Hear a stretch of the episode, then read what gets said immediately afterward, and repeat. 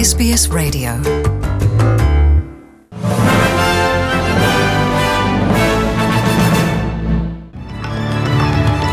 In this bulletin, the federal government fails to deliver millions of dollars for talks with traditional owners of Beetaloo Basin.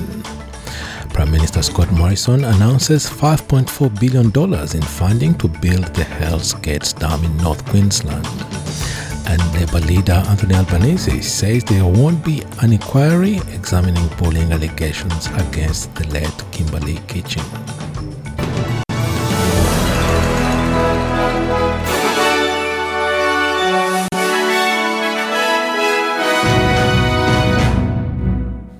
A Senate inquiry has been told millions of dollars promised by the federal government for talks with the traditional owners of the Beetaloo Basin have not been delivered. The basin is one of 5 gas fields the government plans to develop to support exports and manufacturing. There has been concern about the projects in the Northern Territory. Cattle Baron Pierre Langenhoven says there is not enough water in the basin for the cattle industry to share the area with oil and gas fracking. Traditional owners in the Northern Territory say they have launched international legal action in a bid to block one of the biggest oil and gas projects in Australia. Last year, a $4.7 billion deal between Australian and South Korean energy giants was signed off as part of the Barossa offshore development, including a pipeline connecting a gas field in the Timor Sea to an existing LNG facility on Darwin Harbour. Some Tiwi and Larrakia elders say they do not support the gas pipeline as it will run through a habitat protection zone near the Tiwi Islands north of Darwin. Tiwi clan leader Daniel Munkara, one of the plaintiffs, told the ABC his people had not been given enough information about the development. The specialist police unit that was sent to Yuendumu to arrest Kumanjai Walker before he was fatally shot by Constable Zachary Rolfe has been disbanded. The immediate response team, IRT, had been deployed to Yuendumu to arrest Mr. Walker in November 2019. During an ABC Radio Darwin interview yesterday, Northern Territory Chief Minister Michael Gunner revealed that the IRT had been disbanded since the Fado incident. Mr. Gunner said a separate police unit that was highly trained and very professional was better placed to deal with the types of deployments previously undertaken by the IRT. Prime Minister Scott Morrison has announced $5.4 billion in funding to build the Hells Gate Dam in North Queensland. He says there shouldn't be any opposition to the project and has urged the Queensland government to support the build.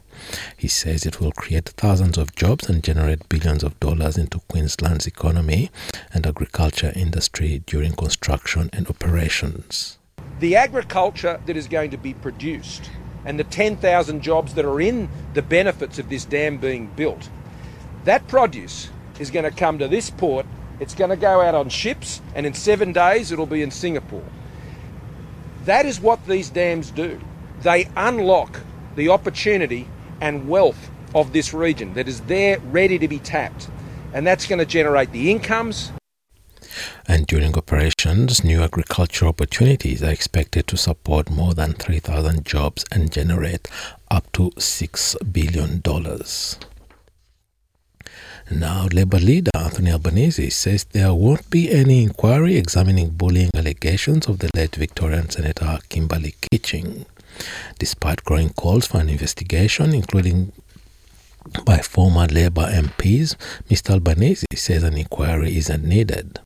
He's told Nine's Today Show that Senator Kitching would have wanted the party to move on and dedicate themselves to a Labour victory at the election. There were no complaints put in any formal sense at all about issues. The one issue that was raised was Kimberley's position on the Tactics Committee. A judge has ruled that signs promoting a federal political candidate can be displayed by residents in Melbourne's Bayside suburbs, despite no election date being set.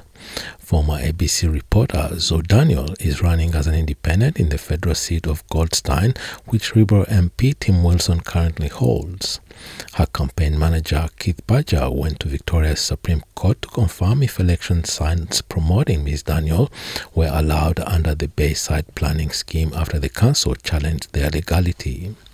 Justice John Dixon this morning ruled the signs can be displayed but only for 3 months and not for more than 14 days after the federal election. He says the election, which is due to be held by the 21st of May, is an event regardless of whether or not the Governor-General has issued a writ. New South Wales has recorded 24,115 COVID-19 cases and 5 deaths. There are 1,162 people in hospital with the virus, including 44 in intensive care. Victoria has reported 10,471 new infections and 11 deaths. There are currently 243 hospitalizations in Victoria, 23 in the ICU and 4 on ventilators. And some 19 Tasmanians with COVID-19 were incorrectly told they tested negative on their PCR test. The health department says the error was corrected within 3 hours. Tasmania's health commander, Catherine Morgan-Wakes, has apologized for the mistake.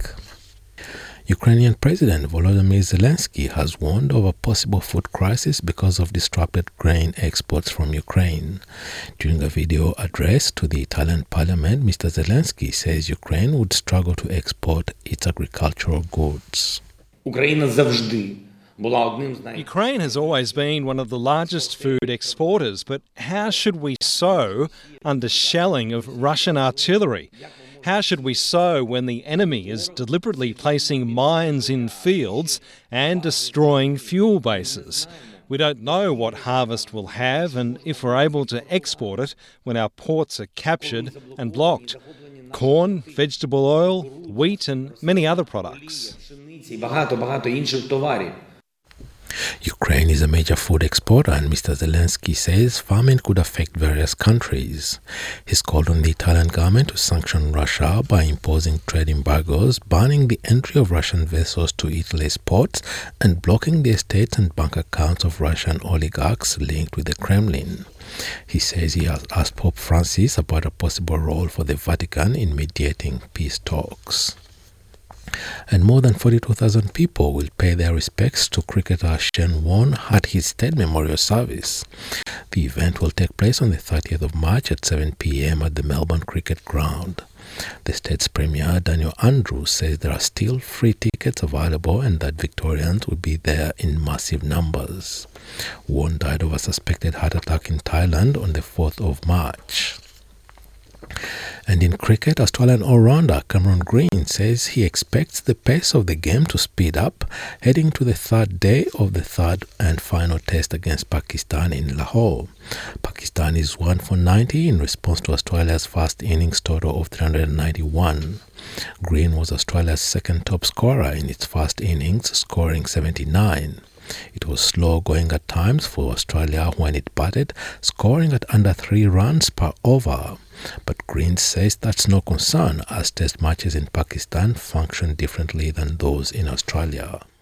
Yeah, the first 1 or 2 days, you just look to bat as much as you can, no rush, because, the last couple of days, day 4 and 5, hopefully wickets come a lot more easy to come by. If you get a chance to bat in the first innings, basically just take your time because... hopefully the game speeds up at the end. The series is tied at 0-0. And now having a look at the weather around the country. Broome, a partly cloudy day, 34. Perth, sunny, 29. Adelaide, partly cloudy, 22. Melbourne, cloudy, 19. Not 29, 19 degrees in Melbourne. And Hobart, partly cloudy day, 17. Albury-Wodonga, partly cloudy, 24. Canberra, shower or 2, 27. Wollongong, much the same, 24 degrees. Sydney, similar conditions, 24. Newcastle, showers increasing, 29, Brisbane sunny 31 degrees, Townsville a sunny day 30, Cairns also sunny 31, Alice Springs sunny 37, Darwin a mostly cloudy day 33, and the Torres Strait Islands a rainy day and a top of 28. And that is NITV Radio News.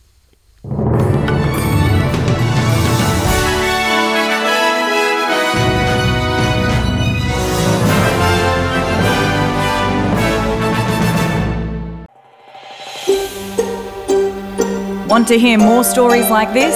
Listen on Apple Podcasts, Google Podcasts, Spotify, or wherever you get your podcasts from.